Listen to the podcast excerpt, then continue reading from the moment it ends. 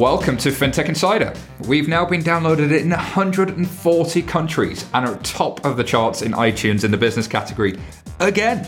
So thanks for listening. But we do really appreciate those reviews on iTunes and any platform you can, so bring those reviews, we love them. I'm Simon Taylor, and I'm joined by some 11FS colleagues uh, Chris Skinner. Chris, say hello. Hello. And Aidan Davies, who you heard way back on our fourth ever episode. Aidan, say hello. Hello, Simon. And of course, we brought back the best guest host ever for any show in the world, and I don't believe in hyperbole. This is Ghela Boskovich, the founder of Femtech Global. Gela, how are you? Simon, you do hyperbole so beautifully. Thank you. it's what we're all about. It's it's it's not FinTech Insider, it's FinTech Hyperbole. That's what that's what this week's theme is. David Brear and Jason Bates are sipping coffee in Vienna, according to my show notes. I think they're doing something uh, deep and dark and possibly dangerous. I don't know what those two get up to, but all by themselves. But anyway, it means nothing to me. oh, somebody had to make that joke, didn't they? Uh, today we're talking all about APIs, and we've got some great guests joining us. Uh, so we have Leslie Ann Vaughan, the creator of M-Pesa and the director of Mila Consulting. Leslie. Hello. Good to have you with us. Uh, and we have David, I'm not going to try and say your last name, the VP of Vertical Solutions at Apigee. David, uh, hello, and please say your last name. It's Andrzejek, and uh, hello from sunny California. David, thank you so much for, for being with us here today. Uh, okay, so let's get on with the news. Alrighty, um, so the first story up uh, is from Finextra. This is the US regulator citing fintech as a risk to the banking system. Look at us being so risky. And there's a full report. So, Ghela, uh, I don't know if you've had a chance to look at this one or you had any thoughts on this subject. Are you a walking, talking risk to the banking system? I personally always have been a high risk to any system. But in terms of that lengthy report, it's only 30 pages with a few graphs and charts. So if somebody did want to breeze through it and over over lunch hour, not a problem. Um, but what was interesting is the highlights from the report are really about the business model changes and set and growing revenue for the banking system. Um, some of the risk assessment was around how do banks adopt innovative products and services and processes in response to what the end customer is really demanding now in, in, in their financial services experience. Um, but it was also about the risk of competition. And that comes in with having fintech as an alternative provider of services. Uh, when we look at you know your wire transfers or your money wallet or your investment advice, all of those different things apparently come with a with a risk association. Uh, the OCC, the the Office of the Comptroller of the Currency, is actually quite interested in making sure that that seamless um, integration of fintech into the US banking system happens, but the risk does come with it. And they've also kind of looked at the underwriting uh, practices to increase loan volume. And that is one of the things that fintech does, especially the alternative lending platforms.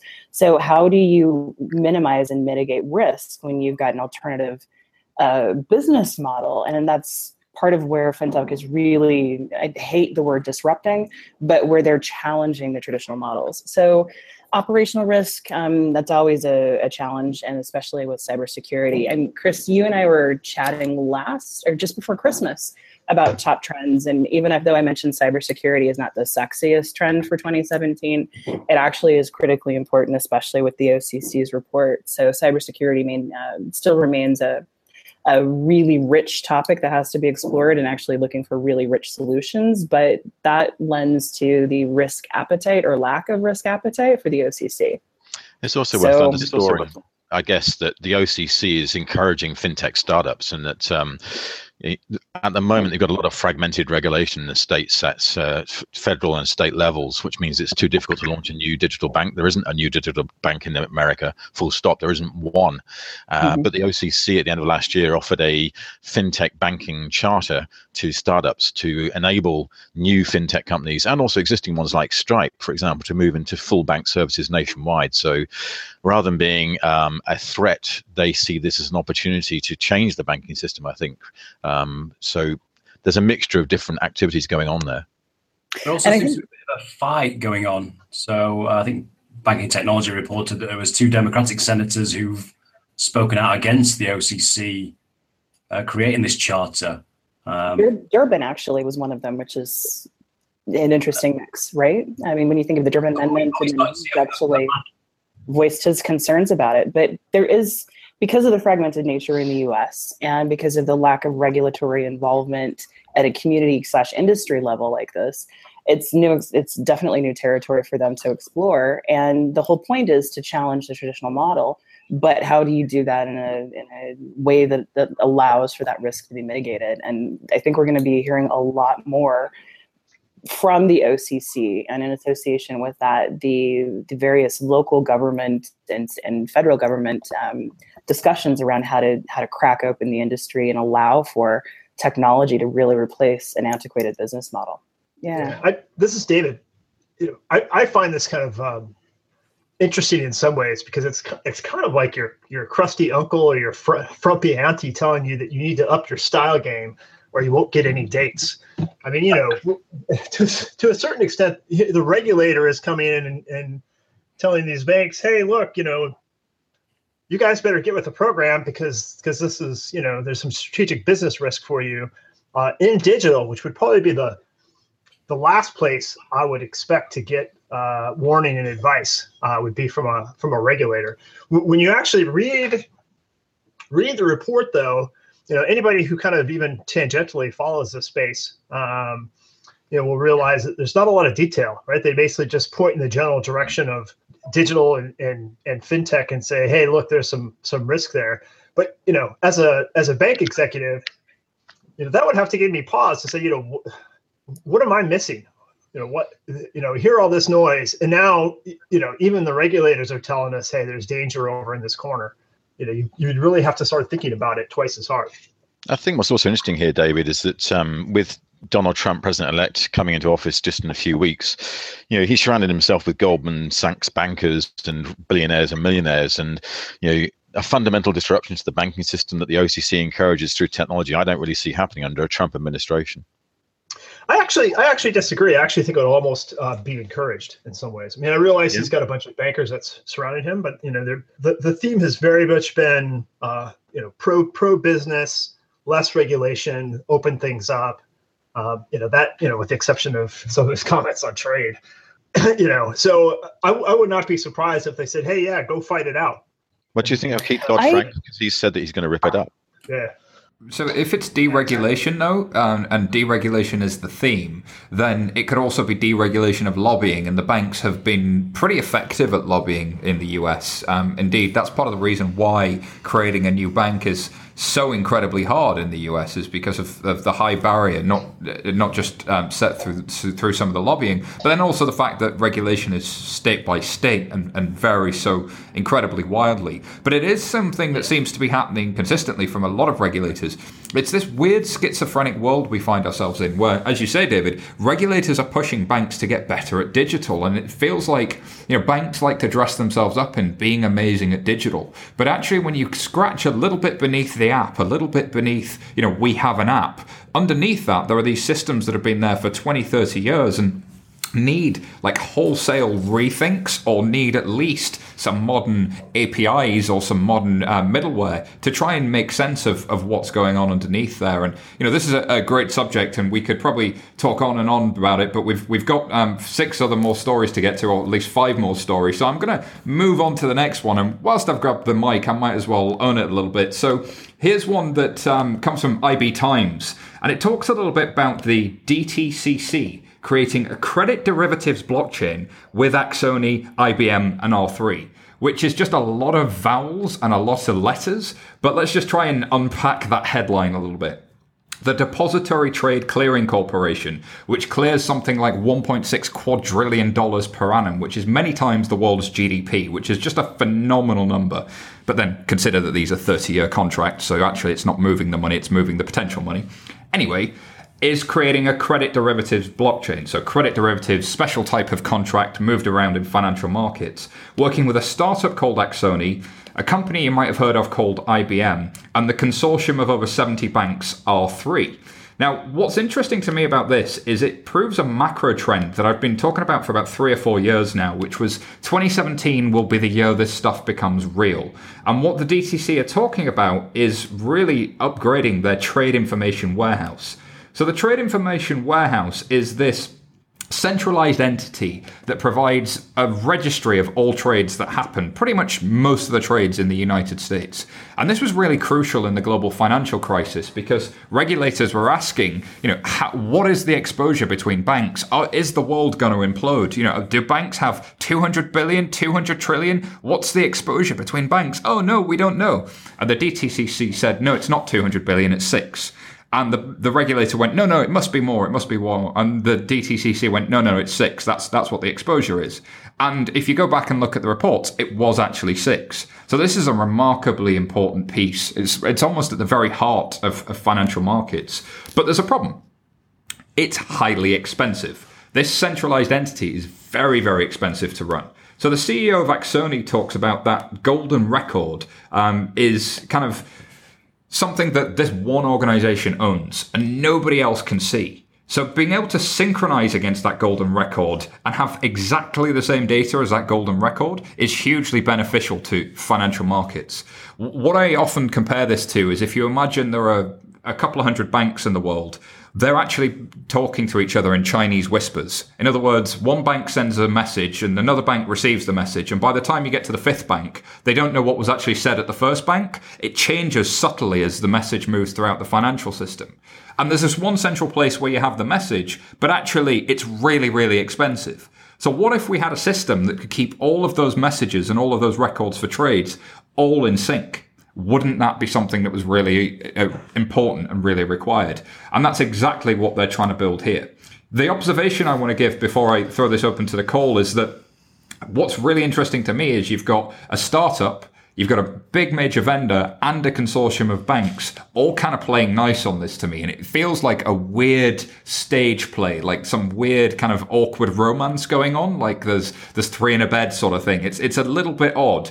Um, but let's, let's see what happens with this one. Cause I think the, the DTCC are taking a, a real lead here and, and, and credit to them. Um, any thoughts from anybody around the call? Can you just clarify something, Simon, about Axoni and the Hyperledger, and that this is all based on Hyperledger, isn't it? No, it's actually based on AxCore. So AxCore is um, code that has been uh, developed by Axoni themselves. Uh, so this is proprietary code that the startup has built, and IBM are providing project management and expertise and integration into the banks and generally their knowledge of how all of the existing systems work in the DTCC. So IBM are doing a lot of the heavy lifting, but some of the core components are actually built by Axoni. Now, I don't know for certain if some Hyperledger pieces will be um, well, included. That score will be submitted to the Hyperledger next year, so I'm guessing it is going to be on the Hyperledger, therefore. Indeed, but it's probably worth for the listeners explaining what that means. So Hyperledger is like a big bucket, right? So you've got this open source foundation,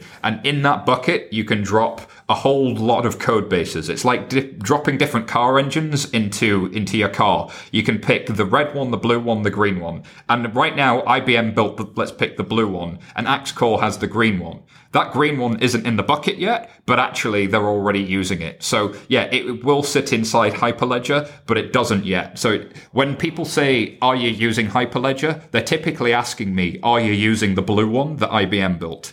And, and actually, in this case, no, they're not. They're using something that might sit in the bucket that IBM built that IBM didn't build, if that makes sense. So, Simon, quick question on the nature of, of you know distributed ledger being more open source is the proprietary nature actually contributing to the, the high cost for this and the, the price tag from Exxon? Possibly. I mean, I think there's there's there's a challenge always, right? Um, do you engineer something that's highly bespoke and solves a very specific complex problem, and can you open source that given how complex and bespoke it is? Like if you've got banks and you're integrating so deep into their systems, then can that really ever be open source? Well, bits of it could be, but actually how that integrates all the way or some of the specifics that does is, is very, very difficult. So the, the high cost at the moment is the fact that um, what's happening is you've got this one centralized system that everybody has to talk to, and then they're all trying to talk to each other and talk through that centralized system. Whereas in the future state, like getting access to that system would be faster, cheaper, and they could also talk to each other peer to peer. It's like kind of if we all had to send messages via Chris in order to talk to each other, but Chris is in Singapore, right? Whereas here on the Google Hangout, we can all talk to each other peer to peer. But if we all had to send messages via Chris, you know, it could take forever because he might have sound problems, for example. But I think you should in future send all your messages through me. That that works for me. I'm worried about your translating skills, Chris. the subtlety in you. exactly. Je ne sais pas. Whilst we're with you, Chris, um, there's there's a story here in the FT about banks risk missing the 29 ring fence deadline. What is a ring fence deadline? Well, basically, there was a huge investigation into the issues within the banking sector after the global financial crisis, called the Vickers Report, after Martin Vickers, who ran the commission investigation. And at the end of that, they concluded that the risk to the person on the high street of losing their access to a cash machine is caused by casino capitalism in the investment markets. So, as a result, rather than saying that banks had to completely shut down investment banking, they said you have to run your investment banking operations as a completely separate ring fenced operation that will have no impact on your commercial and retail bank operations should there be issues in the future. And to do that, all the systems or the structure has to be separated, effectively making it um, a subsidiary holding company. So you have a retail commercial bank that's one part of the organization and completely separate with its own capital structure and management team, the investment operations. And that's a massive ask for the banks to create that structure. Um, it's for the bigger banks, those with 25 billion pounds worth of deposits or more. Um, and what they actually have to do is by January 2019, separate themselves. And to do that, the Treasury has estimated it will cost them about three billion pounds each to set this up, with annual running costs of four billion pounds a year. And you can see why it's so difficult because it takes a Royal Bank of Scotland who couldn't even separate part of their own bank to sell it off as a division of Williams and Glyn. The same with Lloyd's when they separated into TSB. TSB's operations run on Lloyd's systems because it's too difficult to separate all the technology out. And Banco Santander is actually saying this is actually too much to ask for us because we're a Spanish bank. This is a British ring fencing rule. So we'll just um, separate our British retail operations and put all of the rest of the operations back into Spain so that we can uh, deal with the Brexit issues as they come up. So it's pretty complicated. And at the end of the day, it doesn't solve the issue anyway because um, most of the banks that implode imploded in the financial crisis were retail banks like Northern Rock and Bradford and Bingley that had no investment banking operations. So I kind of see the whole thing as a bit of a mess, to be honest, and I still don't think it's going to solve the issue that they're trying to address. so, Chris, any other thoughts here? Yeah, I actually have a question, Chris. What do you think about the approach of just saying we'll we'll set up a brand new and here's the opportunity to be a truly digital bank, but set up brand new operations uh, that, that are fundamentally separate from investment? Isn't that an opportunity for a bank to really jump into the digital space in the right way, building it from ground up instead of trying to re-engineer and reorganize their back system operations to account for ring fencing? Uh, you would like to think so, Gayla, but um, that's a bit of a utopian vision when you have an existing, um, you know, billions of deposits and millions of customers in the existing branch-based operations, and they're actually saying you've got to separate those branch-based operations from any of your investment bank acti- activities or um, capital market activities, and you know, that's really breaking up the existing structure. And none of the banks have taken that as an opportunity to reimagine the bank. They're just doing it as, oh, we've got to. How do we do it? Do, do you think? It, do we think that that is going to be completely missed? Do we think it's going to uh, just become arbitrary? What, what what happens if all the banks just say, "This is too hard, we can't do it"? Brexit's happening, low interest rates, etc., etc. Well, the thing about regulators, and you see this all the time, and you know, UK is no exception. But I was just asked to write something about the European landscape for banking outlook in 2017, and obviously you've got the systemically dangerous Deutsche Bank. You know, how the hell could Deutsche Bank separate all its investment investment operations from its retail and commercial banking operations? Um, but equally, you take a rule like um, the single supervisory mechanism in Europe that came into force in 1st of January 2016 that says no nation state in Europe can bail out their bank. And Italy just goes and bails out Montepaschi di Siena because they couldn't find an investor in it. You know, I mean, you just ignore the rules. The rules don't matter. You try and follow them. And at the end of the day, if you don't, what's the punishment? I've never seen any bank punished. Well, there were some pretty big fines for a little while. Um, the, the big fines tended to happen though where, where somebody was breaking an existing rule, and typically they were around KYC. Whereas it's a little bit different when there's a new rule coming in. Those deadlines seem to slide to the right pretty consistently. Um, you know the, the but deadlines drop. You see, you've seen that with Payment Services Directive and SEPA. But even if you flout the rules uh, in, in, in, flagrante, so to speak, um, as you know, we saw with UBS in the states with uh, tax dodging and um, you know potential money laundering and fraud in HSBC. What you end up with is just how much can we find these guys without the bank going um, bust? Oh, eight billion pounds that will do. You know, it, it's basically it, the system is set up to protect the system. Oh, sorry, I'm going off on one. well, to, to, prevent the going off on one, let's let's ask Aidan to tell us about the next story. So, Aidan, the story here on Mashable, which is a fun word to say, um, about fifty-six thousand petrol pumps in India stop accepting credit and debit cards. Apparently, the citizens are miffed.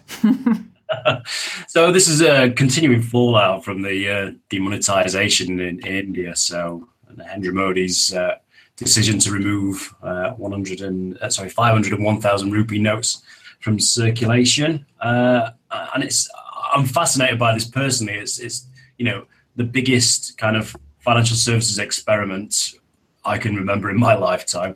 Uh, probably you know the crash withstanding. Yeah. So what's happened is that um, there was a, a discount applied if you bought petrol uh, using plastic cards and that window, which was 50 days, uh, finished on the 9th of January. So the bank said, great, and they uh, levied a 1% transaction fee on top of card payments for petrol pumps. The union that runs those petrol pumps said, uh, no, we can't afford that. Uh, our, our, our margins are already razor thin, so we will not accept plastic card payments. So at a time when cash is running uh, pretty low in India, as the new notes are still not out in circulation in force yet. We've got a situation where people can't buy fuel for their cars. Um, now, there has been a, a, reprieve following some, I imagine, highly flammable talks. Sorry. uh, and um, they've said that they will accept plastic cards until the 13th of January. ICICI Bank, one of the biggest banks in India, have actually said that they will drop the uh, the one percent charge as well. So it's it's going to be interesting to see that how this one plays out because it, it it's it's fascinating the fact that you, are starting to see this shift. Uh, and Leslie, I'd be very interested in your, your, your thoughts on this, but you're starting to see a shift of, of from cash to uh, electronic means of payments you're then starting to see the impact of uh, those kind of uh, merchant fees, which might be hidden in the past, but now they become so, uh, you know, such a challenge on uh, razor thin margins. How is that huge behavior shift from a, you know, a massively cash oriented society to a more digital society, let's say? I'm fascinated on how that plays out. I, I think this is a really, really tricky one. I mean, the, the regulators have done something uh, with really good intentions, but the human stories that are coming out are amazing. At the end of the day, you, people need petrol and they're used to paying cash and they're used to receiving cash and suddenly there are charges and there is no cash and there's all sorts of stuff going on. There's people dying. There's all sorts of implications that are coming through. It's, it's going to be a really interesting year in India. I, I, I don't see the deadline being actually the 13th of January. I think things will change again. we really struggle with merchant payments in, in general in these emerging markets alternative payment schemes because people are used to handing over cash, proximity payment cash to cash, and it feels like cash is free.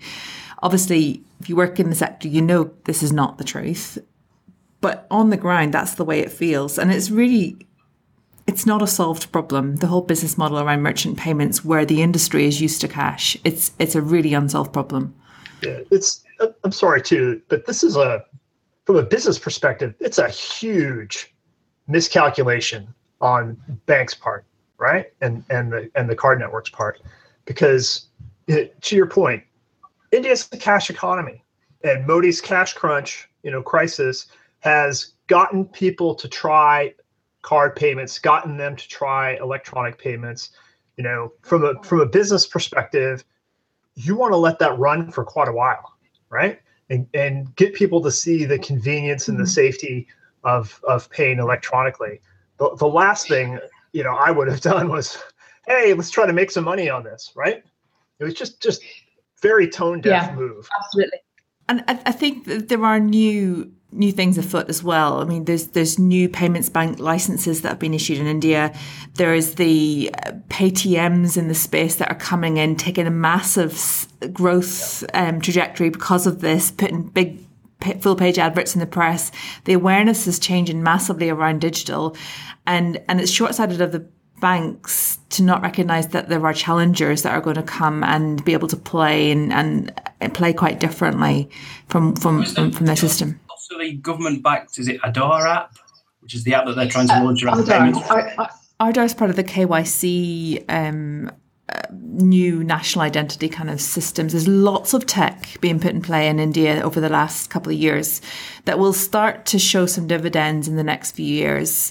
They've got something called the India Stack, which looks a lot like some of our API centric thinking. Um, Aadhaar is an identity scheme, and there's also a national payments switch effectively to, to harmonize on payments between things. So so the, the visas and the MasterCards of the world are not going to have the same impact I would say in India. That's really interesting because uh, is something that's been heavily pushed by um, both Infosys and Bill Gates. You know, so there's mm. a financial inclusion element to being able to do KYC. Uh, there was an interview on a new FT series podcast. The first one they did was you know interviews with the founders, and uh, it was Bill Gates and and the founder of Infosys talking about how Aadhaar is is truly transformational for India because having a national identity scheme linked to a fingerprint for a billion people, you know, solves a problem that no other market can solve. But then there's you know there's this approach that says, okay, now we've kind of got that in place place, let's just rip cash out, which you know is kind of a little bit rapid. It's to, yeah, I mean the, the rationale for ripping the cash out was was the the fake banknotes, but but did all the pieces of the puzzle come together, or was it working in a silo? I, I, I think there's there's an issue there that you know there's it was a bit quick, but but they did it for a reason and they meant well, but it wasn't completely thought through. yeah, you can see you can see the logic of getting rid of fake banknotes, mm. about moving people towards electronic money, and all, all the challenges that come with moving to electronic money. But they've got the same issues as as in Kenya, maybe in a slightly different way. But I mean, the smartphone penetration isn't there yet. Um, the telcos are only starting to set up payments banks and the like. We, we tried to launch M-Pesa in India in 2000 and eight, I think. And the regulations just made it really tricky. It is launched, it, it, launched eventually, but it's quite a different beast to what it is in Kenya because of the regulations that are there. And uh, people aren't ready. They weren't ready for this this this electronic money thing. They had to learn about it very quickly, um, but they don't have smartphones. Uh, sixty percent of the world are still not on the internet. Um, it's a little bit different in India than in Kenya, but in the rural areas, people aren't on grid. And that means how do you charge a smartphone when you get one? You have to pay to charge your smartphone. You need to take it to a shop. Um, you may not be able to read. So are SMSs any use to you? Are smartphones any use to you? You've got to think about different user experiences. And are all these problems solved? Not in India, not yet. There's certainly really good strides happening, but it's not going to reach to the financial inclusion sector for sure. That's in, in the, I was really surprised by the move of the Indian government towards getting rid of high denomination or high denomination notes and what they're doing to go cashless. It's admirable, but the nation isn't ready for it. I mean, 95% of payments are made in cash, and as you yeah. just mentioned, most people don't have smartphones or even a phone. You know, I can't remember the latest numbers I've seen, but it's something like 65% of Indians in rural areas do not have access to a telephone. So yeah. to expect them to suddenly be cashless, is, it seems stupid. Yeah, and, no wonder they're miffed per the headline. And uh, speaking of, of headlines, let's let's move swiftly on to the next headline. Uh, another one for Aidan here from Banking Technology. There's a humanoid IRA to assist customers in HDFC bank branches. Aidan, what's this about? Yeah, we stay in India, and this time a, a slightly more technical advance. Uh, yeah, HDFC uh, have introduced uh, in-branch assistant robots uh, called IRA. Um, this story caught my eye because, well, I always like to see people trying robotic things in branches to make them seem relevant. Uh, and I used to work with someone called Ira, and I now uh, I'm wondering if they were a humanoid. Um, it's uh, it's a robot. It works in branches. It wanders around. Um, I, I think it's a, a great PR move. Um, but I'm not really sure of the value of it. I um, it was built amusingly by a company called uh, Asimov Robotics, which uh, I don't know if it's just meant to be, but I was uh, reminded me that the, the laws of robotics, uh, the three laws, a robot may not injure a human through inaction, allow uh, a human to come to harm. So by that, it probably can't allow. It's not allowed to sell bad products. A robot must obey orders given to it by human beings, except where such orders would conflict with the first law. So it, that means it, it, wouldn't work for unethical bankers. So yeah, I think it could work, but um, I've not seen these schemes roll out well. Uh, City Union Bank in India earlier this year launched a robot called Lakshmi, um, which was backed by IBM's Watson. Uh, and in a dim and distant past, Santander had robots in their innovation center. Uh, and Bradesco in Brazil had a robot called Link 237. So these have been tried in the past, but I'm not sure that automating the humans in branches is the thing that is the problem with branches. But they are just, these stories are catnip to me because they're like, who signed off these business cases to put a robot? It's crazy. Like the, the appetite the appetite for senior bankers to do gimmicky things in branches is seemingly endless, and yet the business case benefit to it is is always pretty much non-existent. So you got to question, like, you know, you we know you don't know what to do with your branches, other than close them. So like, do something that's not stupid and gimmicky. Do something that's actually really going to help customers. And I think a lot of that is, you know, I, I point to the uh, yes, they're my former employee, but employer, but Barclays Digital Eagles, I think, is, is a really good program of work where you've got humans um, helping other humans. You've got people helping people be digitally engaged and, and kind of really understand this new technology, especially vulnerable and the elderly in, in communities who have gone to the bank branch for you know all of their lives, and now suddenly they walk into the branch and all the humans do is push them to some kiosk. To actually push them to the kiosk, but very gently show them how to do it, and also show them how to use Skype. That is something that you can really do. And, and it turns branches from a liability back into an asset and, and really something that builds your brand. I think that's something that I'm surprised I haven't seen more people just rip off because it, it seems to be really working for them. I don't know if you guys had thoughts on that. I think goes back to what we were just saying about India, which is there's this big assumption that everybody wants to use digital and mobile apps and mobile wallets and that they trust the technology. And yet, if you go into the average bank branch, it's not like that at all. I mean, the average bank branch customer might be someone who um, is earning twenty to thirty thousand pounds a year in a um, semi-skilled job, who actually isn't that comfortable with dealing with machines, but wants to actually get advice from humans. And it kind of irritates me a little bit when we make this assumption that everyone is you know white collar professional millennial um, earning 75,000 plus a year. Most people aren't like that at all. And exactly to your point simon that um, if you provide a human interface that's supportive and encouraging and coaxing then that's what's going to be, work far better than trying to get a robot to do it. But actually there is something there is something in this robotization um, possibly not in branches maybe not but there's an example in in Tanzania, where rural farmers were given access to effectively what is a chatbot. It was an SMS based chatbot where they could ask free-form questions and the machine learning was able to give them back answers in a guided learning thing. It was it was it was fairly static. The the impact on that on what happened was actually I think quite phenomenal. Um, the, the guided learning was around how to how to save and how to use the digital savings product um, attached to M-Pesa and um, they saved five times more money. They asked for bigger loans and they paid back more money. That impact to that product and the you know the awareness and the training and all that kind of stuff uh, to to get that at scale digital services like robots that, that can talk in free language and have the farmer actually think who is Arifu, who is this person behind it when you read the blog. It's like it's amazing. Mm-hmm. And I think there's a lot we can we, we will be able to do with with with that kind of human kind of of interaction. So the ability for software mm. to understand language and to respond to you is becoming truly yes. phenomenal. And actually, you know, I was it was Richard Brown on one of our previous episodes, the CTO of R3, who said, you know, kind of imagine those emails you get where where you can't reply to them. If if instead of having a no reply, there was actually a chatbot on the other side of it, like those sorts of interactions that currently there's no human on the other side of, but could really use it and mm-hmm. could really benefit. That I totally get from a customer service standpoint or from an education standpoint. But sticking a physical yes. robot in a branch, yes. no, I hadn't even seen the picture when I first read the article. Wow. Yes. It's also the reason why in the 2017 predictions, nearly all of them have got chatbots as the, you know, this is the year of the chatbot yeah. because that definitely does make sense where you are having that natural language sort of interaction with a device. But uh, yeah, again, when you actually go into a physical context, you want to have a human there. Absolutely. And uh, I think this speaks back to we've had a couple of conversations around this Simon earlier in, in an earlier podcast too.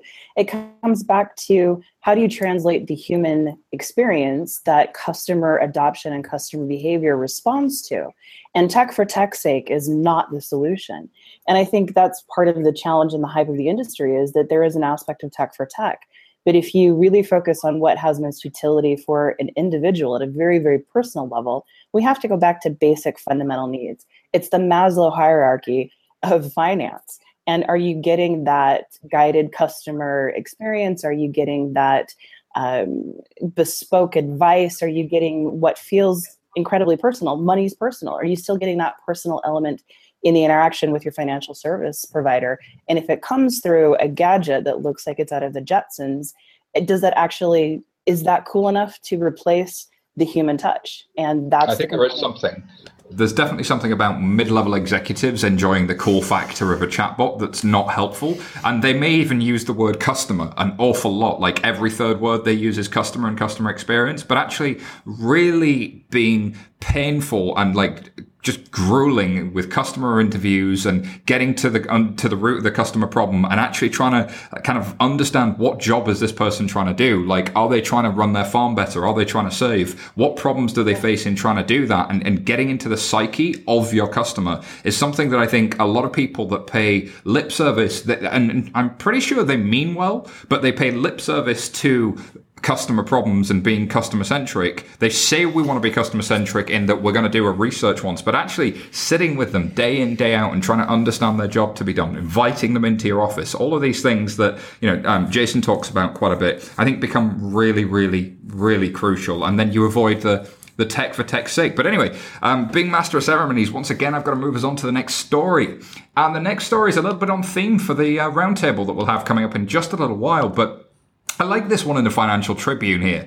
Iran's first open banking API has been launched. Now, it seems there's a meme catching on. Everybody wants an open API these days, but actually, this is launched. This is real. There are 12 bits of um, API functionality that you can apparently go and use, including making payments or transacting without technical knowledge. And apparently, it's in a totally safe environment. Uh, so I think it's interesting that we're seeing this coming from Iran, a market not typically known for its uh, its banking innovation. But I, I, what I really wanted to talk about amongst this group is, you know, kind of um, uh, we're seeing stuff where regulation is pushing for APIs uh, here in Europe, and that seems to have kicked off a conversation around the rest of the world. Do we think that actually regulation is going to drive this, or is it just sparked a conversation, and we're actually going to see more interesting things coming from other countries? I don't know if, if David, you had thoughts, or, or Leslie. Yeah, so it's it's um, I think it's going to be both and and it's I'm I'm have the same fascination that you do uh, in in kind of watching this unfold. You know, when you look at it historically, you know, banks have had very large, you know, very deep, very wide moats around their businesses. There's so much regulation. They're so protected that you know they haven't. In, in many ways, they, they haven't had to compete with outsiders at all. It's, it's a very protected business and and you know therefore they haven't done a lot of these things. They're very slow late to digital very late to apis and now you see regulators essentially shoving them in the back to get going with the program right? And and what's been really interesting is watching regulators from different countries where the regulators themselves recognize that the competitiveness of the financial services market in their country depends on this right so you know when the when the uh, eu came out with excuse me psd2 uh, you know, UK regulators, Open Bank Working Group, and CMA basically said, yeah, right, okay. Uh, London is, you know, premier financial capital of the world. Uh, we're going to do, uh, you know, effectively the same thing, but we're going to do it uh, slightly broader and slightly faster, right? And and you see some of the same same things happening uh, in Asia, where Singapore has basically said, hey, you know, we're uh, want to be the financial center of Asia, so we're going to, you know, start pushing and talking to the banks. You see Australia, Australian uh, regulators doing some of the same things as well. So it, it sets up this really interesting dynamic where, you know, actually the movement gets started by regulators wanting to compete with other countries uh, in a digital way and trying to push their financial markets, their financial players, their banks to, to do that. A quick question for you, David, though, it, and it comes down to the market structure for Iran. It's a closed banking system for all intents and purposes. It's been yes. embargoed by a number of different nations. There's such uh, stringent oversight into any transactions that are done in Iran or with Iranian banks, uh, especially from an AML KYC perspective.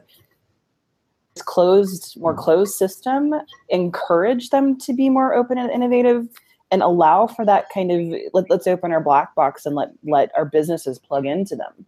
Let's actually let other third parties plug into our systems.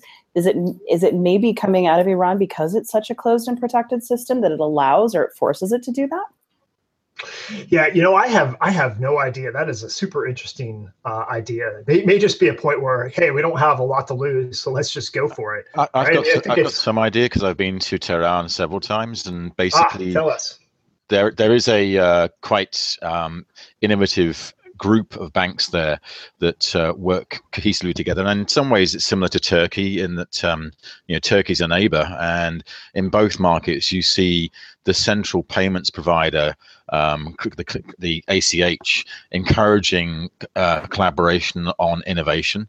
Um, and I, I can quite easily imagine that Iran wants to be seen as a fast-paced, innovative economy, having come out of being under the sanctions under Ahmadinejad before, into a way in which they can show leadership. So this is maybe the start of moving in that direction. Hmm. Pretty interesting, Chris. I'm going to leave this one here because we've got to take a break for our sponsor. But when we come back, we'll be talking all about APIs with our guys.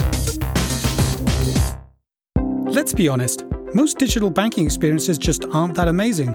Learn how more than 180 banks worldwide, including Barclays, Deutsche Bank, and BBVA, innovate faster with Strands as their trusted fintech partner. To find out more, visit strands.com today. Critical mass. That's what turns the smallest ventures into life changing forces. Reach critical mass by joining Temenos Open Marketplace for FinTechs, opening up access to 2,000 of the world's largest financial institutions. Don't just take our word for it. Temenos Marketplace has just won Reader's Choice Best Emerging Innovative Technology Product and Service at the 2016 Banking Technology Awards. Join Temenos now. We make the money go round. So, thank you very much to our sponsors, our fine, fine sponsors. We are back here with Leslie Ann Vaughan. Leslie, um, could you just um, give us a little bit more background in your experience in APIs, what you've done in this subject? I've sat both sides of this equation. So, on, on the M-Pesa side, I have been the one trying to figure out what APIs we should be putting on the platform. And to be honest, you know, we're going back here to 2005. You know, it was more of an integration than an open API play. It was in a telco environment. It's more SOAP than REST, all those kind of things. Um, but about three years ago, I spent a year at a startup. And before that, I was three years at a, at, at a different startup. And I was in Kenya trying to figure out how to connect to mobile money companies, in Ghana trying to figure out how to connect to mobile money companies. So I've, I've felt the pain on the developer side as well. Um, so I kind of feel like I can kind of be devil's advocate for either side, if, if you like. In, the in, devil in on both shoulders. Absolutely. So, so David, our VP of Vertical Solutions at Apigee. Um, a little bit more about uh, what it is you do at Apigee, David. Yeah, the, the, the company formerly known as Apigee, now known as Google. Um, ah, yes, that's a good point. but yeah, so um, I actually joined uh, Apigee before it was Apigee uh, in 2007. So I spent almost not quite uh, a decade uh, working on uh, APIs. you know, spent uh, qu- quite a few years just keep helping getting uh, the commercial efforts of the company off the ground. You know, some of our largest customers with telcos. So I spent a couple years trying to help telcos understand APIs and get their API programs uh, started, which actually led me to live in London for a year, uh, working with the European uh, telcos and API programs. And and now I'm I'm back in the states. I'm, I'm back in California. Um, you know, working with financial services companies because um, we've we've launched a, a banking accelerator uh, to help banks adopt APIs faster, um, and, and some new security products I'm also uh, leading the go to market for. Very cool, and we've been joined. We've been joined by Aubrey Hawes, the Senior Director of Product Marketing at Oracle. Aubrey, nice to have you with us. What is it you do? So I am responsible for product marketing for uh, the digital banking solutions that Oracle produces. And in that space, it gets back to our use and leverage of APIs and how we're actually not only creating vertical APIs in the banking space, but how do we how do we make access and, uh, APIs available to our data services that we provide, as well as kind of the overall governance of those. And from a background perspective, I've been doing that for a while. Part of that was a software developer, actually writing, creating, and actually using the APIs before I started to kind of go to the dark side and just talk about them tremendously cool. I've been hearing the word tremendous a lot lately. I don't know where I might have picked that up from. It's just, uh, it's become a meme and I can't get it out of my system. Uh, alrighty, guys, uh, talk to me a little bit. I'm going to put the jar of candy in the middle of the table and I'm going to ask Leslie, David, and Aubrey to fight over this jar of candy. Does somebody want to describe what an API is? Because we throw this term around and I find a lot of people want to explain it to me who've been in banking for 30 years, but everybody seems to have a different idea. And, and I want to get a really good feel for what an open API is and what a developer friendly API is more specifically. Who, who wants to take a crack at that one? I, I can take a stab at the the layman's uh, answer for those uh, listeners who are not very technical. In, in very simple terms, an API is how one software program or piece of software talks to another software program or piece of software. If, if you think about your house, and we're get, getting to more of a, an IT type view, right? When you think about your house, uh, there's wires running through the walls that carry electricity you know, much much like you can imagine networks that carry uh, data. And you know, if if your significant other, your your wife or husband, wants to put uh, a lamp in a certain place, you just walk over the wall and there's a plug, and you just plug it in. You don't have to call an electrician. You don't have to have a big special wiring project or anything to effectively wire the lamp uh, into uh, the wiring inside the wall. You just plug it in that that plug, that receptacle, is essentially like an API. Right, makes it very easy to plug the lamp in, to move it around the room. Don't really need to call electrician in, you know, have a big expensive project to do so. yeah, in I in IT, you know, in the past, it's always been big expensive projects to wire new things in. Right, those are big integration projects, expensive, take time, have to call in the specialists you know and what apis have done you know specifically restful web-based apis you know with the associated tools around them have made it very easy to plug in different software programs to tie in different things and you know one of the former programmers give a more technical explanation but in very simple layman's terms that's the way folks should think about it I, I, like that a lot, David, and I'm going to ask uh, Leslie Ann to play uh, metaphor tennis with you here. Like, do you do you have one? So we, we have this metaphor that we use. Um, I work with with CGAP, Consultative Group for Assisting the Poor, and we work in this API space, trying to explain it to execs quite a bit. And and we use this analogy where an API can be thought of as a menu at a restaurant. So you're placing an order at a restaurant from the menu, which is like calling an API. And the food that comes to the table is the system's response to that API call. And it's almost you're you're guaranteed. It's like a contract. You you ask for eggs on toast, and eggs on toast should come out. Unless you're in a crazy upside down world in which you get something you didn't want, and um, you and you want it within a certain time frame, right? And all those kind of things. You're effectively putting the contract together. Um, but it's a, it's a menu. It's public you can read it, you know what to expect. Very cool. I, I like that one. Aubrey, any more for any more? Anything to add? Well, so I'll maybe give a financial services example. So I, you know, I, I like to think of if you go back and, and uh, you know, we're just out of the out of the shopping season where everyone it looks like in a lot of markets bought everything online, and so many people can go back and just access PayPal to pay their to do their checkout. I mean, effectively, PayPal is offering up an API to any one of those e-commerce players to allow that to go back and facilitate the checkout process quite simply. And uh, you know that's probably the last bit of co- coding I've done is actually embedding that into some some um, philanthropic kind of work that I've done. Is it just it's easy. You don't have to worry about how it works. I don't have to worry about how you capture capture those details. It's it's a service, an API that I'm just plugging in and, and taking advantage of. So it really starts to enable almost like this these citizen developers. So I don't have to build everything. I can go back and pull things that already exist. That's, that's, that's, the key. What, what, what you're what, what you're saying there about it being easy and about citizen developers. That's where the difference is between some of the more intricate stuff we've done in the past with SOAP and and the new more modern REST based APIs are very much focused at citizen developers and and how do we make it actually as simple as possible. So there's this thing about simplification. SOAP and REST sounds mm. like a really good um, sort of Sunday evening preparing for a Monday. But like, what is the difference? difference here? Like, is this simplicity thing the kind of key? Is this why we're talking about open APIs now? So, some of the developers that I'm coming across, they, they're, they're not Cambridge educated, they're not doing computer science degrees. They are coming along and doing some web programming. They're familiar with URLs, they're familiar with the concepts. And I think that's why REST is trendy at the moment and it's sitting quite well. It's not that there's anything wrong with SOAP, it's just that's where your citizen developers are have a comfort zone. Because if you make it super simple, then you could make it so that anybody who can code HTML can do some basic stuff mm. with an API, but doing powerful things is a lot more. David, did you did you want to add to that? Yeah, but it's it's it's more than just SOAP and REST, right? It's I mean it's it's the whole whole model and philosophy behind it, and the programming languages that are used in the developer community.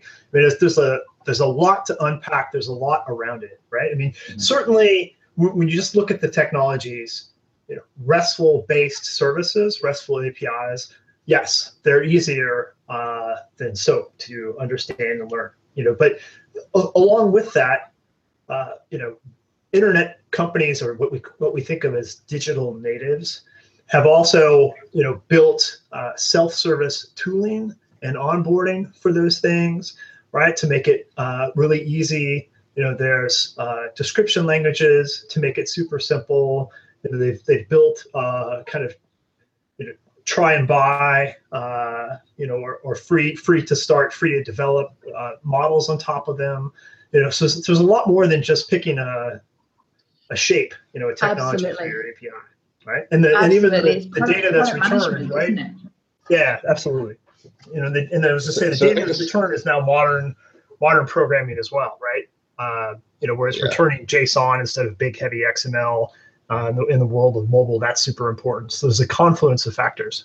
Is there something about the the API itself is just the tip of the iceberg, and mm. actually everything you put around that yeah. is where the skill is, right? So anybody could go make a RESTful API if they've if they've bathed themselves in soap before, yeah. but the, there's uh, build there's, it and they will come, right? Yeah, yeah, absolutely. Not a, yeah, that's that's the key, right? To open APIs and have a business model that will actually get some traction, you've got to do a whole ton more in that awareness space, in the education space, in the meeting people where they are and pricing it in a way that actually you're not turning them off developers are going to try things they're going to want it something for nothing how do you get them hooked in that's that's the key if you want to monetize in this and have developers pay for your services i'm all for more wayne's world references by the way but um, speaking of getting um, developers hooked in how are we getting um, how are we getting banks hooked in and why Ghela, talk to me a little bit about why we think um, banks are getting interested in this now. Is there a psychology thing here? Is this just the emperor's new clothes, or are there, are there real opportunities here?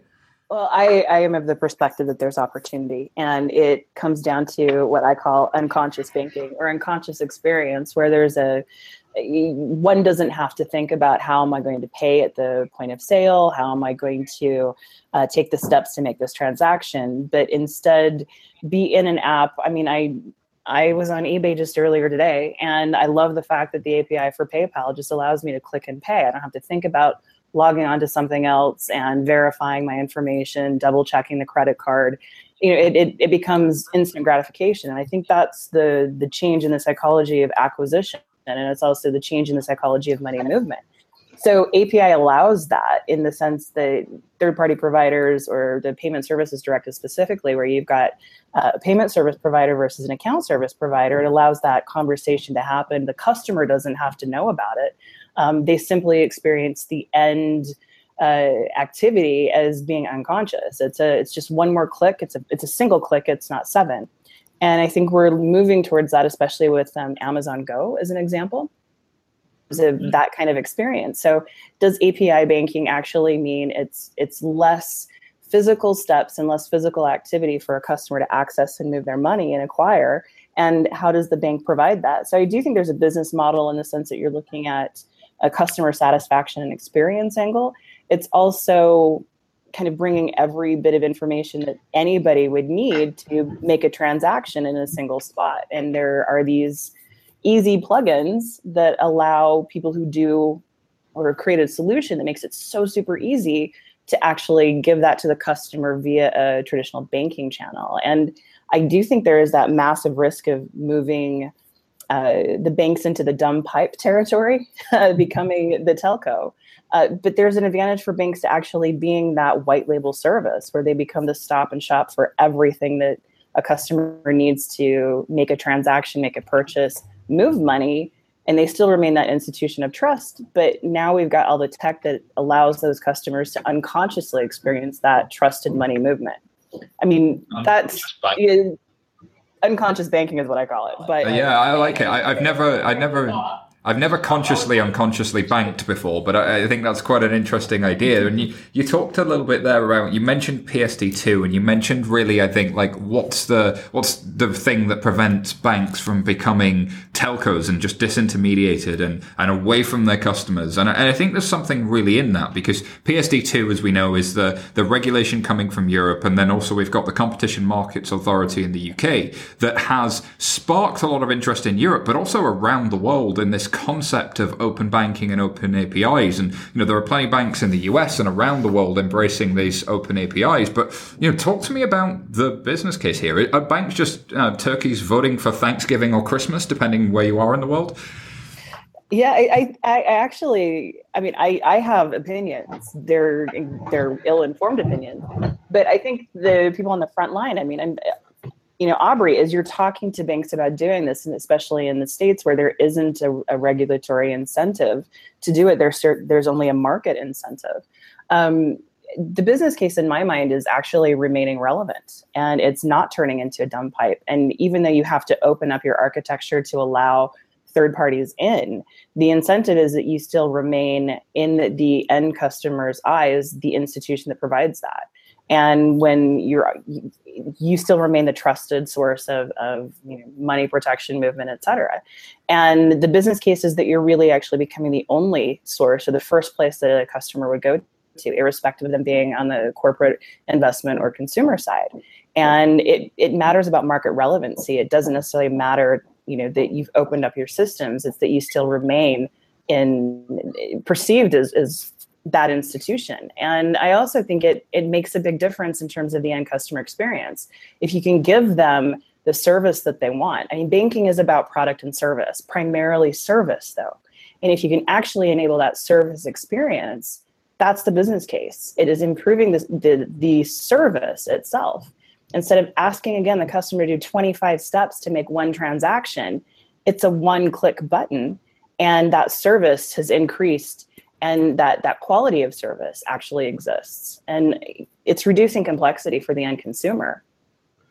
Well, correct. And i would actually so, so, the interesting thought is i think kind of beyond just kind of as we talked a little about whether the amazon go or, or paypal how do i go back and, and add kind of this this short-term uh, point of purchase financing or leasing as a part of that checkout to go back and enable those merchants to go back and facilitate that customer checking out with more goods so, and hmm. I think you get back. Your, your point is they're not dumb pipes when the, the the first movers that open up these APIs and go back and expose them through these channels start to give their customers more choice for ways to go back and activate that. I mean, we're seeing the same thing on the corporate side which says, you know, the banks are starting to figure out how do they open up to the corporates to make it easier for them to go back and shorten that whole onboarding cycle. Well, the way you do that is is via API, so you can kind of get out of this kind of passing back and forth all these documents and allow those to be more an online API sort of call that you will be able to do several things that will benefit the corporates because it'll be a much shorter time to onboard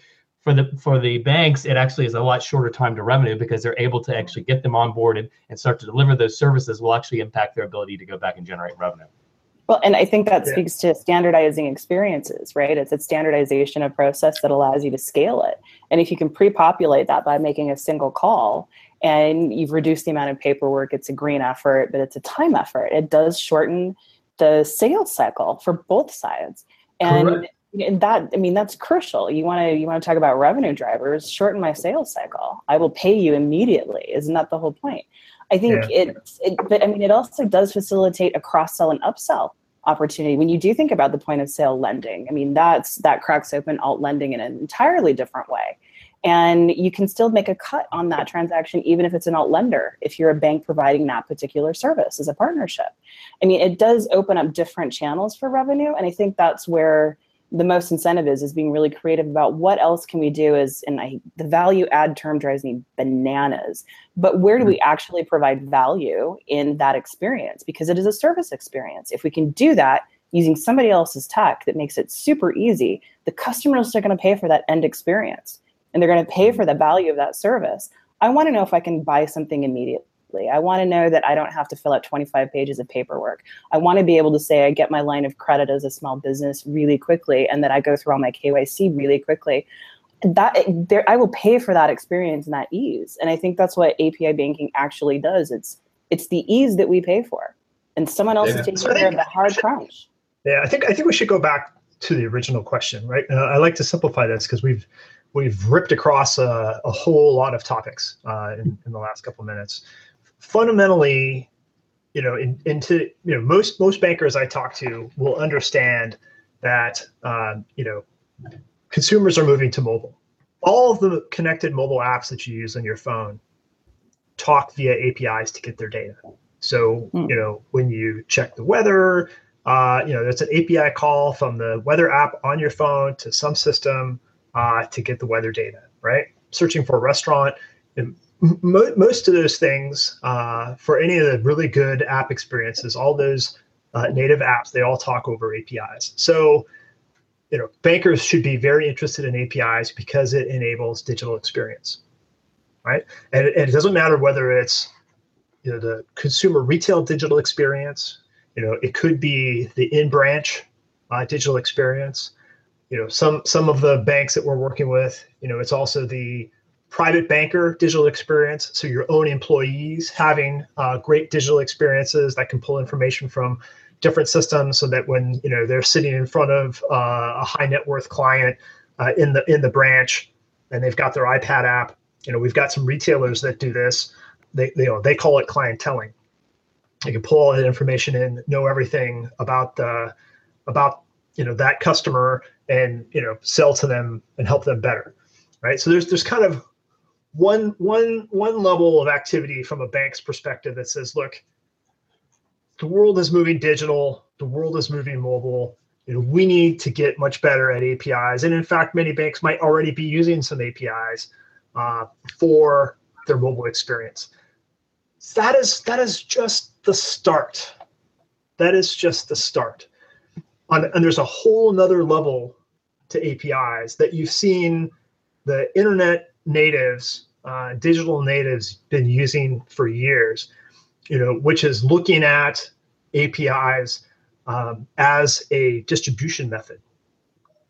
You know, essentially, a bank could almost uh, look look at the APIs, uh, you know, as as another channel, right? They've got uh, branches, they've they've got uh, ATMs, they've got websites, they you know are playing around with trying to get mobile banking correctly and you can say, and I also have APIs. And in fact, the APIs can really underpin all the rest of I was going to say, David, I, I was going to I was going to take real issue with it being just another channel because I think it's much more powerful than that. It's it's kind of the thing underneath all of the channels, and also like you can kind of give access to it. I mean, at 11FS, we've done work with a number of clients explaining APIs, and, and I think the channel thing can be kind of confusing. It, maybe it's a, maybe it's a nice gateway drug to understanding APIs, and, and I guess for some people it is. But I find it's actually it's underneath the channel, and actually you let somebody else build their own channel. That's kind of the the point you let uh, any developer build their own channel. You just provide them with the Lego bricks. I mean, Leslie, why should banks care about APIs? And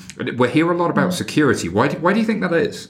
I, I think uh, we, we have two crutches we always fall back on. Is it is is security an issue? Is consumer protection an issue? It's easy to go to those defaults as we can't think about this till we figured that out. Mm-hmm. Um, so it's it's always the default answer. And and that, to be honest, I've been guilty of it too. Mm-hmm. I, I, I have sat in Vodafone Group listening to my Safaricom team tell me we must show the name of the customer uh, before we actually do the transaction because da, da, da, but I'm going but but but consumer protection you you can't do that da, da, da, what about all these things and they convinced me and they've done it and actually there's there's lot other ways to control things um, you use your data, you get a bit more clever, but actually the benefits outweighed the negatives there around that security, potential data protection flaw, and all the rest of it. Um, and sometimes we do need to listen to our to our end users and go, well, yes, it may be less secure, but what are the risks? And tackle it piecemeal by piecemeal it's it's it's a hard problem though because once there's been a breach you are going to then start to batten down the hatches and, and, and get away. So it's a hard it's a hard puzzle but we have to get to a place where we can experiment to actually figure out. If we live in a cemented over hull we will learn nothing. Um, we have to be aware of our issue our, our, our potential security flaws or our privacy issues and tackle them head on and learn things, lean in, if you like. Leslie, that that uh, so is it a straw? Is security just a straw man argument to avoid the conversation of maybe more complex API structure within an organization, or is in the industry as a whole? Is it just an excuse to to delay? I, I, I certainly well, I've, I've been the police woman man um, and went, absolutely not. And then they find workarounds, right? And they do it anyway. And then you realize, you know, without me doing it properly at the back end, they've figured out a way to do it with a different database and kind of hook things in in front and all the rest of it. They've done their own experiments and they've they've prototyped in their own way, and it's actually shown me. Do you know what? If there are workarounds, if there are ways to screen scrape, if there are ways to do this, that, and the other, then why not put a proper API in place and do proper experimentation with proper consent mechanisms? So I've gone on that journey. I think it's it's a journey that, we, that, that culturally it's quite hard, I'm sure, for banks to do. I've worked with the corporates, but I've not worked inside a inside a bank trying to tackle these challenges. I imagine it's quite cultural. Yeah, sorry. I actually think it's uh, just fear of the unknown, right? Mm. APIs have been out for more than a decade. Um, you know, one of the top three reasons that companies uh, buy Apigee technology is for security. A lot of the technical uh, things have been solved. Right? It's they're absolutely positively solvable problems, and incredibly large organizations like Google, Amazon, and others have been running entire businesses on APIs for a very long time. So I actually I think the security things are red herring. Mm. There's you know m- much more around uh, not understanding the power of APIs, and you know we haven't even talked about platform business models yet. That probably leads people to have that pause and say, "Hey, well, wait a minute, I'm, I'm not sure I understand this, therefore uh, I'm not going to do it."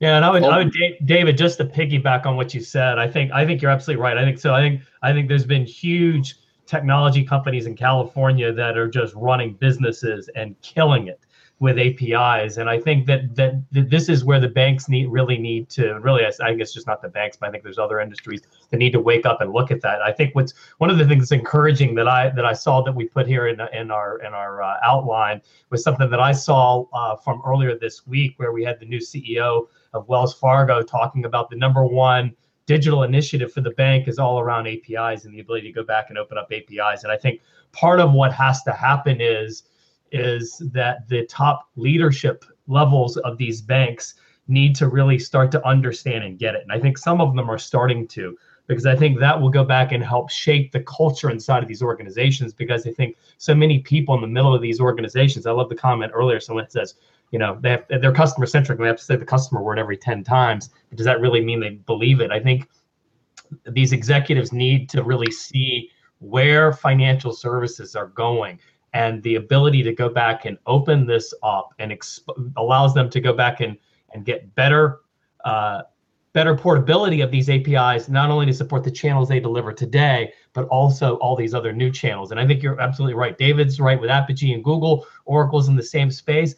They have products to go back and solve those technology challenges around how do you secure them, how do you manage the access. But it's getting that that management buy-in that says this is where we have to go and we have to do it. So and that's quite a mindset shift, right? That that's quite a mindset shift from a from a current business, which is very uh, B two C end user, to a platform business. And um, you, there was an uh, there was an article recently. Jeff Bezos had an idea, and six days later it was implemented. That's only possible because they're an yeah. API first company with a platform yeah. business, and our our current banks and my and my mobile money providers, DFS providers. Um, they're not platform businesses and they don't have the staff and the mentality and the culture yet and and there's there's quite a game changing needed to be done to get there yeah but so you're right it's top down. It's top down. you could almost think of it as as as three levels right so we talked about digital experience right and the fact that most digital experiences these days and mobile apps are all built on apis um, you know we talked about apis as a, as a distribution channel right for for your services. And and then you just brought up kind of the the third the third level which frankly is really really dangerous for companies which is platform based business models. Platform based business models you know especially today built on apis are deadly because usually in a in a specific market vertical or a segment there's one or two that win. You know and we, have seen this just just as a you know we, we've seen this in cloud right so to your point uh, you know, Bezos put put out the edict, like it was 2001 or 2002, that said, "Hey, everything's going to be built on APIs." All, all of uh, AWS, uh, you know, what all cloud is is compute, storage, and networking, and all those services built on a set of APIs, right? It's programmable, programmable data center, and you're seeing Amazon run away with that market. Microsoft and Google, you know, probably like a second and a third, and really that is that is it. Over time, it's going to coalesce. Um, you know, there's like one mapping provider and then a couple others that are going to make it. And you see this in in vertical after vertical after vertical. I don't expect banking to be any different. When somebody does figure out what the banking platform is, they will own it. There'll be one winner and a couple like a second and a third place and that's it. David, I think that's so key. I think that, that, we've talked for a long time about who's going to be the Amazon of banking, but actually, that headline behind that, what we actually mean is who's going to be the platform bank. And I don't know that anybody's grasped that, but it seems that, I don't know that anybody is that, but it seems like, you know, as, as Aubrey pointed out, Wells Fargo and others um, are starting to, to get that. And in 11FS, we've been talking to clients more and more, and it seems like people are starting to get it. So if you're in a bank and you're just talking about how am I going to meet, um, how am I going to meet PSD2 or how am I going to meet regulation, you're kind of missing the opportunity to become the platform bank. But the good news is we have three experts here with us who you can reach out to and find out more from. So, Leslie Ann, if people want to know how to become a platform business, how do they get in touch with you? Um, I'm, I'm, my name is so unique. You'll find me in Google, Leslie you know, LinkedIn, all the rest of it. It's the easiest way to find me. oh, what about you, David? Yeah, apigee.com or David at Apigee. I'm also on Twitter. Fantastic. And Aubrey? Yeah, so Aubrey Hawes, um, my name is pretty unique as well, but Aubrey Hawes at oracle.com or oracle.com slash digital banking. Well, listen, guys, this has been an amazing show. Thank you so much for joining us. And I want to thank uh, Ghela and Aidan once again for joining us. Chris did already have to disappear. Ghela, Aidan, thank you. Thank you. We will have to have you guys back on to talk just about the platform business piece because that is such an interesting subject in and of itself. When we've done workshops on that subject alone for, for two days at 11FS, but it, all that's left for me to do is thank everyone for listening. Remember, if you like what you heard, subscribe to our podcast. We're available now on SoundCloud, iTunes, and every other platform you can think of. Reviewers on all of those platforms. We, we love those reviews. That's all for now. Thank you.